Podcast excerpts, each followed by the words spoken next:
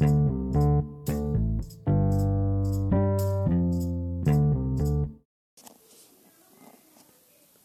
noches, mi nombre es Benjamín Valdés Martínez. Yo les hablaremos sobre un nuevo podcast.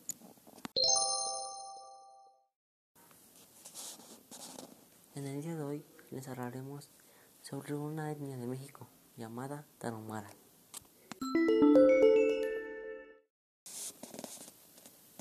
¿Sabías que los tarahumaras son una especie de etnias más importantes que viven en la Sierra Tarahumara, ubicada en el noreste de México? en el estado de Chihuahua. Es una región donde escasea el agua y de clima extremoso. Encontramos profundas y calurosas barrancas, al igual que elevadas y frías costumbres.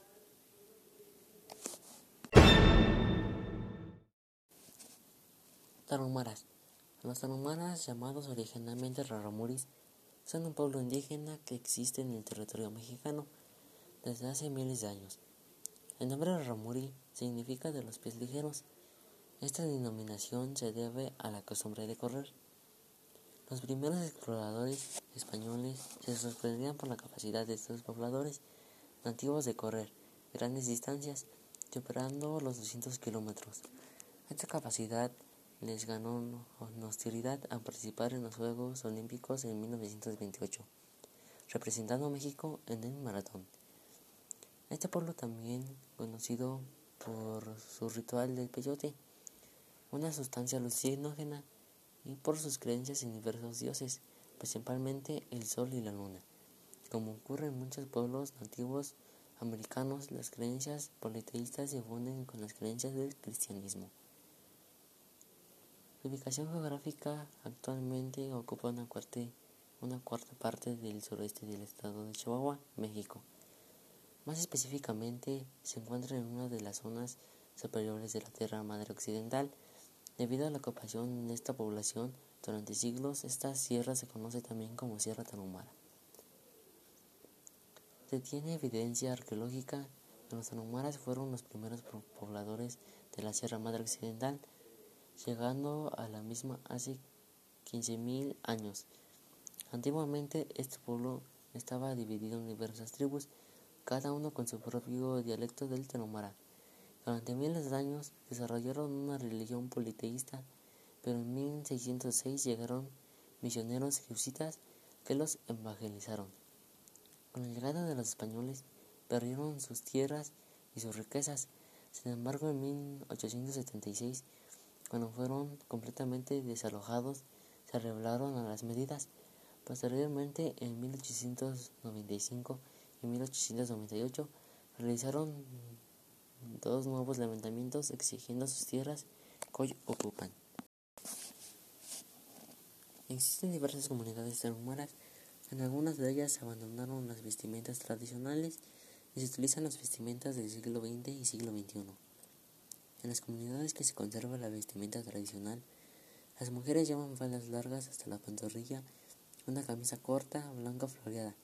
Tanto hombres como mujeres utilizan pañuelos en la cabeza o cintas llamadas olleras. En épocas de frío, las mismas cobijas de lana que se utilizan en la cama pueden llevarlas como abrigo durante la vida diurna. Estas cobijas están finamente decoradas. En general las vestimentas son coloridas y llamativas. A pesar de ser cristianos, los romanos conservan multitudes de rituales y creencias de la época prehispánica. Durante estos rituales se realizan danzas que tienen un carácter especial que las diferencias de las danzas sociales. Las danzas rituales se ejecutan siempre de la misma forma y son transmitidas de generación en generación. Sin introducirse modificaciones ni innovaciones, cada danza es una forma de relacionarse con el mundo sobrenatural. El peyote es una planta, un tipo cactus, que contiene una sustancia psicoactiva, es decir, que se trata de un estupefaciente. Los aromaras llaman al peyote jiwili y lo utilizan con fines rituales. En primer lugar, lo recogen en el desierto, lo dejan secar y lo muelen. El líquido resultante es distribuido por, el chamán del círculo alrededor de una fogata. También hombres como mujeres pueden consumirlo durante el ritual. Durante este ceremonia también se realiza una danza ritual específica que confina durante toda la noche, mientras se sostiene el efecto alucinógeno del fufili. La vivienda tarahumara construyen sus viviendas con troncos de árbol en posición horizontal. Pueden encontrarse tanto en terrenos llanos, mesetas o inclinación, como a las laderas de las montañas. El techo de las viviendas tiene un hueco, ya que las familias hacen fuego dentro de la misma vivienda. De esta manera el humo del fuego sale fácilmente. Dentro de sus hogares no tienen mobiliario. Las familias tarahumaras habitualmente son de matrimonio monógamo y suelen evitarse las uniones matrimoniales entre integrantes de la misma familia, hermanos y primos. El primer año de convivencia se considera un periodo de prueba, una etapa similar a nuestros noviazgos. Las mujeres dan a luz solas en la montaña, los niños crecen con sus padres y comienzan a trabajar desde muy pequeños, cuidando animales o realizando tareas simples y acordes en sus fuerzas. Los ancianos viven solos y sus hijos los visitan, llevándoles regalos que facilitan su subsistencia si no tienen la fuerza suficiente como para trabajar. Su economía al principio era el cultivo, era el maíz, que puede plantarse en las laderas de la sierra. Además se dedicaban a la ganadería utilizando todos los productos de la cabra y en menor medida de vacas, caballos y gallinas. Esto se debe a que la cabra es el animal mejor adaptado del territorio de la sierra.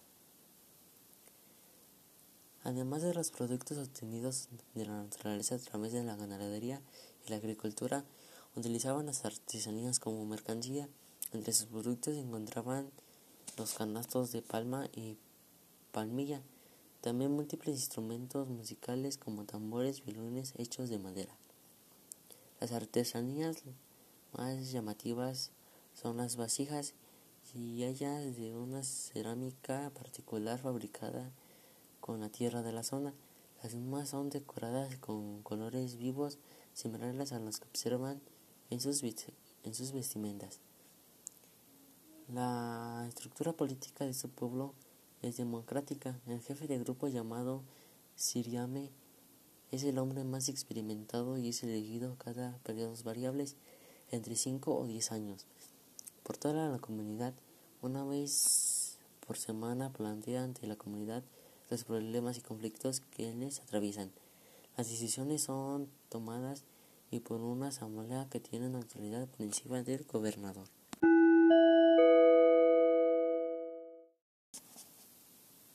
Eso fue todo. Gracias por acompañarme en este podcast. Hasta luego, espero verlos pronto. Bonita noche.